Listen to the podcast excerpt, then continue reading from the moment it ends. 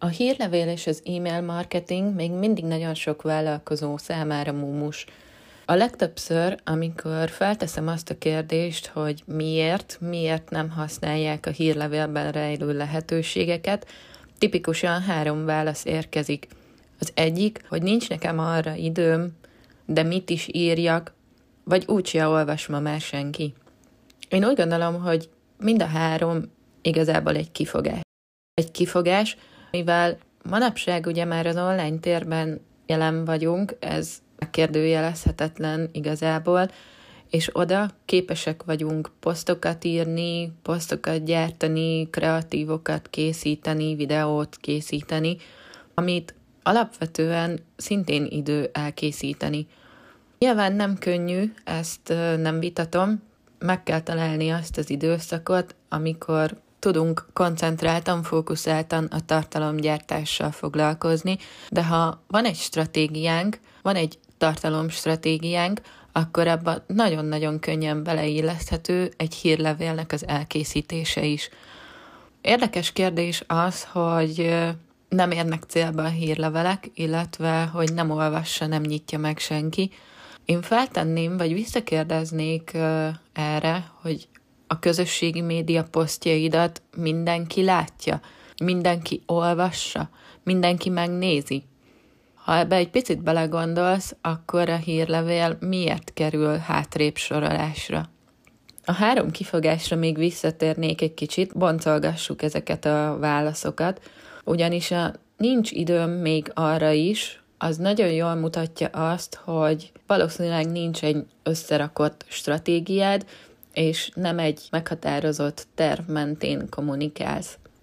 Én úgy gondolom, hogy ha, ha van egy tartalomstratégia, amiben látod azt, hogy kinek mit szeretnél üzenni, mit szeretnél kommunikálni, mikor, melyik felületen, milyen formában, akkor tényleg ezekből már nagyon könnyen egy lépéssel, egy minimális idővel kell csak többet szánnod a tartalomgyártásra, a marketingedre, a kommunikációdra, hogyha hírlevelezel. Ehhez kapcsolódik a második kifogás, hogy mit írjak, ugyanis pont ugyanazt, amit az összes többi felületeden kommunikálsz online, vagy éppen offline képviselsz. Nyilván át kell gondolnod, hogy mikor, kinek, melyik célcsoportodnak mit, hogyan. Én úgy gondolom, hogy ez már kevésbé az a része ennek a válasznak, amire ti gondoltok, sokkal inkább a tartalmi részre vonatkozott ez a kifogás, így szerintem ennek sincs túl nagy létjogosultsága. Az úgyse olvas senki, azt én nagyon erősen táfolom.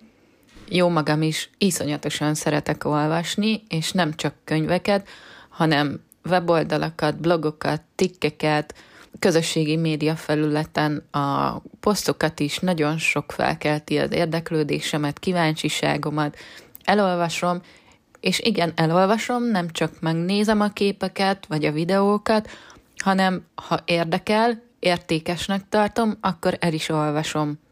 Mindennek a kulcsa szerintem a stratégia.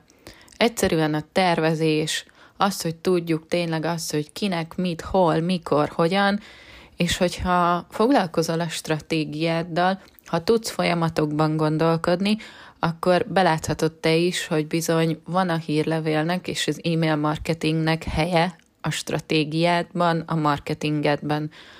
Én úgy gondolom, hogy ezt a helyet kell tényleg megtalálnod, és ha annak megfelelően tudsz kommunikálni hosszabb távon, mert ez tényleg egy maraton és nem sprint, akkor meg fogja hozni az eredményeket. Fontos az, hogy nem kell. Soha nincs az, hogy kell. Én azt képviselem, hogy egyrészt te mit érzel komfortosnak, illetve ezen kívül persze a komfortzónát tágítani kell, de csak addig és olyan mértékben, ahol még jól érzed magad, ahol még önazonosan tudsz kommunikálni, és tényleg ott van az, hogy szeresd, amit csinálsz, hogy ugyanolyan lelkesedéssel küld azokat a hírleveleket, mint ahogy mondjuk egy posztot kiteszel. Ugyanúgy várd a reakciót, és ugyanúgy akarj kapcsolódni a követőiddel, jelen esetben a feliratkozóiddal. Fontosnak tartom azt, hogy Az e-mail, a hírlevél egy sokkal személyesebb, egy belsőbb kör gyakorlatilag. Benne van az, hogy tapasztalom én is, hogy sokkal személyesebben tudsz megnyilvánulni, maga az érzés, ahogy megírod, vagy ami átjön a szövegből, vagy amit tükröz az egész hírlevél, az egy sokkal személyesebb kötődés.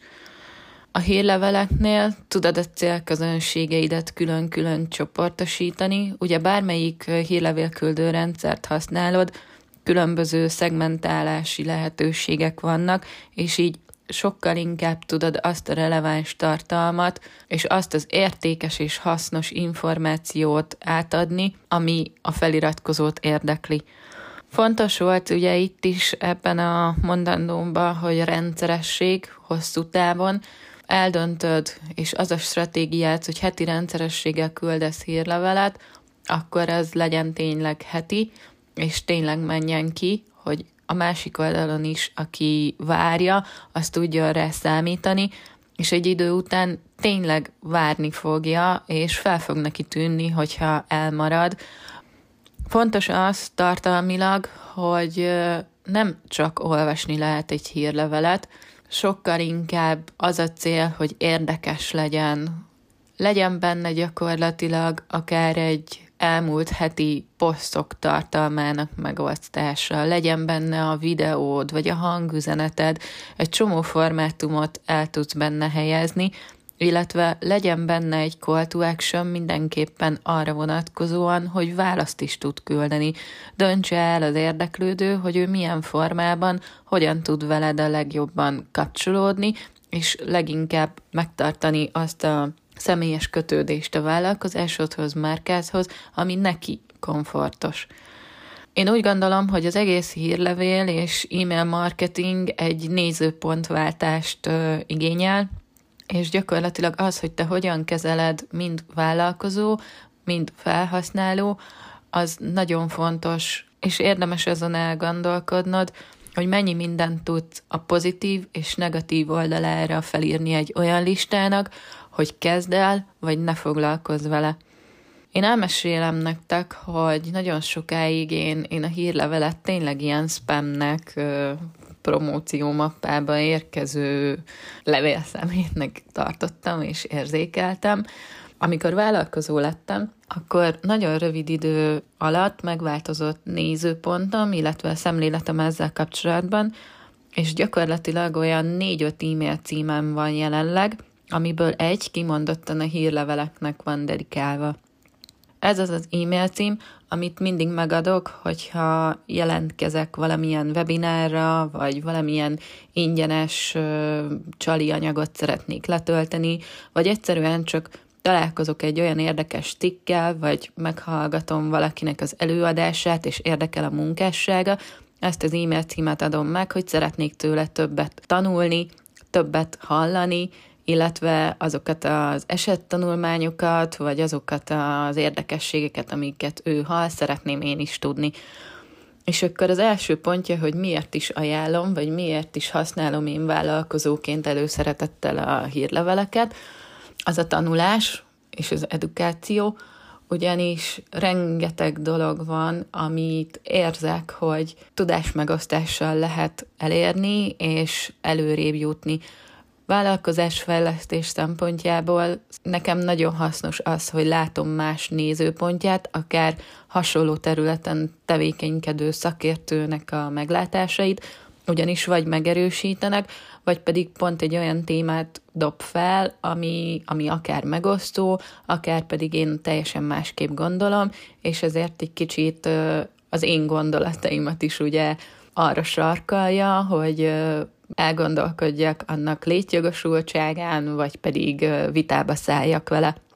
Emellett nem csak a tanulás és nem csak a tömény nyers anyagok, amik befogadhatóak, hanem nyilván a szórakoztatás is. Tehát ugyanúgy fontos az, hogy kitől mit el, miért iratkozol fel a hírlevelére, és ugyanezt tükrözd saját magadra, a saját vállalkozásodra is. Neked is ugyanúgy kell épp úgy edukatív tartalmat nyújtanod, mint szórakoztatót, sőt, inspiráló gondolatokat is megosztani, vagy éppen motivációt, hogyha akár neked is erre van szükséged, vagy amit a közönséged igényel tőled. Ami fontos, hogy ugye amikor egy hírlevélre feliratkozol, akkor ö, meg kell adnod adatokat. Én javaslom azt, hogy minél kevesebbet kérjetek el. Gondolok itt arra, egy keresztnév és egy e-mail cím, az bőven elegendő ahhoz, hogy te listát tudj elépíteni. Igen, tudom, lehet kérni gyakorlatilag bármilyen adatot, én nagyon-nagyon agresszívnak tartom azt, amikor a telefonszámot kérik el, főleg olyan helyen, olyan vállalkozás, aki, akit nem ismerek, akivel gyakorlatilag nemrég találkoztam, csak elolvastam a főoldalát a weboldalon, meg mondjuk két blog bejegyzését, nem tartom túl jó ötletnek a telefonszámnak a megadását, még akkor is, hogyha elfogadod a GDPR szabályzatot, illetve ugye bepipálod azt is, hogy küldhet további e-maileket, megkereshet téged. Tudom, hogy ez egy kicsit a személyesség ellen van, ugye, hogy a személyes kapcsolódás mennyire fontos a mai világban, viszont a másik oldalon vállalkozóként engem nagyon foglalkoztat az a téma, hogy a mi adatainkkal, mennyire élhetnek vissza, ugyanis vállalkozóként van mindenhol nagyon rövid keresés után rá tudsz arra szűrni, hogy mennyire megbízható egy vállalkozás, gondolok itt céghelyre, telefonra, e-mail elérhetőségre, különböző ennél nagyobb és fontosabb adatokra is. Nem vagyok benne biztos, hogy ez megfelelően van kezelve, illetve hogy felhasználóként is mennyire akarom én megadni a telefonszámomat. Ha valamit szeretnék, akkor ezt írásban is meg tudom kérdezni, illetve majd ha odáig jutok a folyamat során, hogy vásárolni szeretnék, akkor én megkeresem a vállalkozót, felhívom telefonon, vagy megkeresem e-mailben, vagy kitöltem az ajánlatkérő űrlapját, de ne ők döntsék el, hogy mikor hívnak fel engem, illetve mikor kell azonnal válaszolnom az ő ajánlatukra, kérdésükre, közvéleménykutatásukra, és stb. Tehát az agresszív feliratkoztatásra figyeljetek, illetve kérdés ugye múltkori podcastben szó volt a pop-up ablakról, és a pop-up ablak sok, sok esetben hírlevél feliratkoztatást sürgeti. Én azt mondom ismét, hogy gondolkodjatok, nézzétek meg a stratégiátokat, hogy hol van a helye, és hogyha úgy gondoljátok, hogy a weboldalon kell egy pop-up ablak, és az jelen esetben a hírlevéllel kapcsolatos, akkor a beállításoknál figyeljetek arra, hogy hol, hogyan fog ez megjelenni. Útravalóként én a listaépítést miért tartom fontosnak, azt még elmondanám, talán emlékeztek rá, úgy egy évvel, másfél évvel ezelőtt volt egy nagy Facebook leállás, és akkor nagyon sokan így a szívükhöz kaptak, hogy úristen, mi lesz most.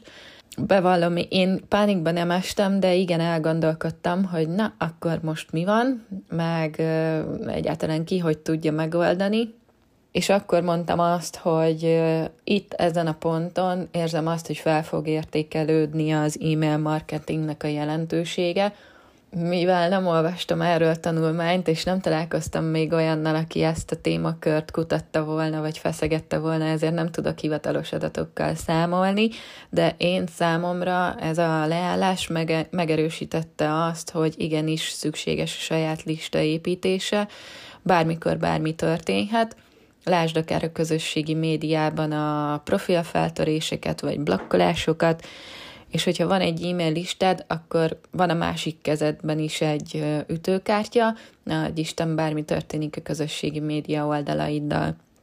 Összességében tehát én nézőpontváltást javaslok, legyen stratégiád, legyen egy terved, legyen időd a tartalom stratégiád elkészítésére, ha a hírlevél mellett döntesz, akkor ebbe már könnyű lesz beépíteni. Ha folyamatokban gondolkodsz, akkor érezni fogod te is, hogy igenis van létjogosultsága a hírlevélnek, úgyhogy én azt mondom, hajrá!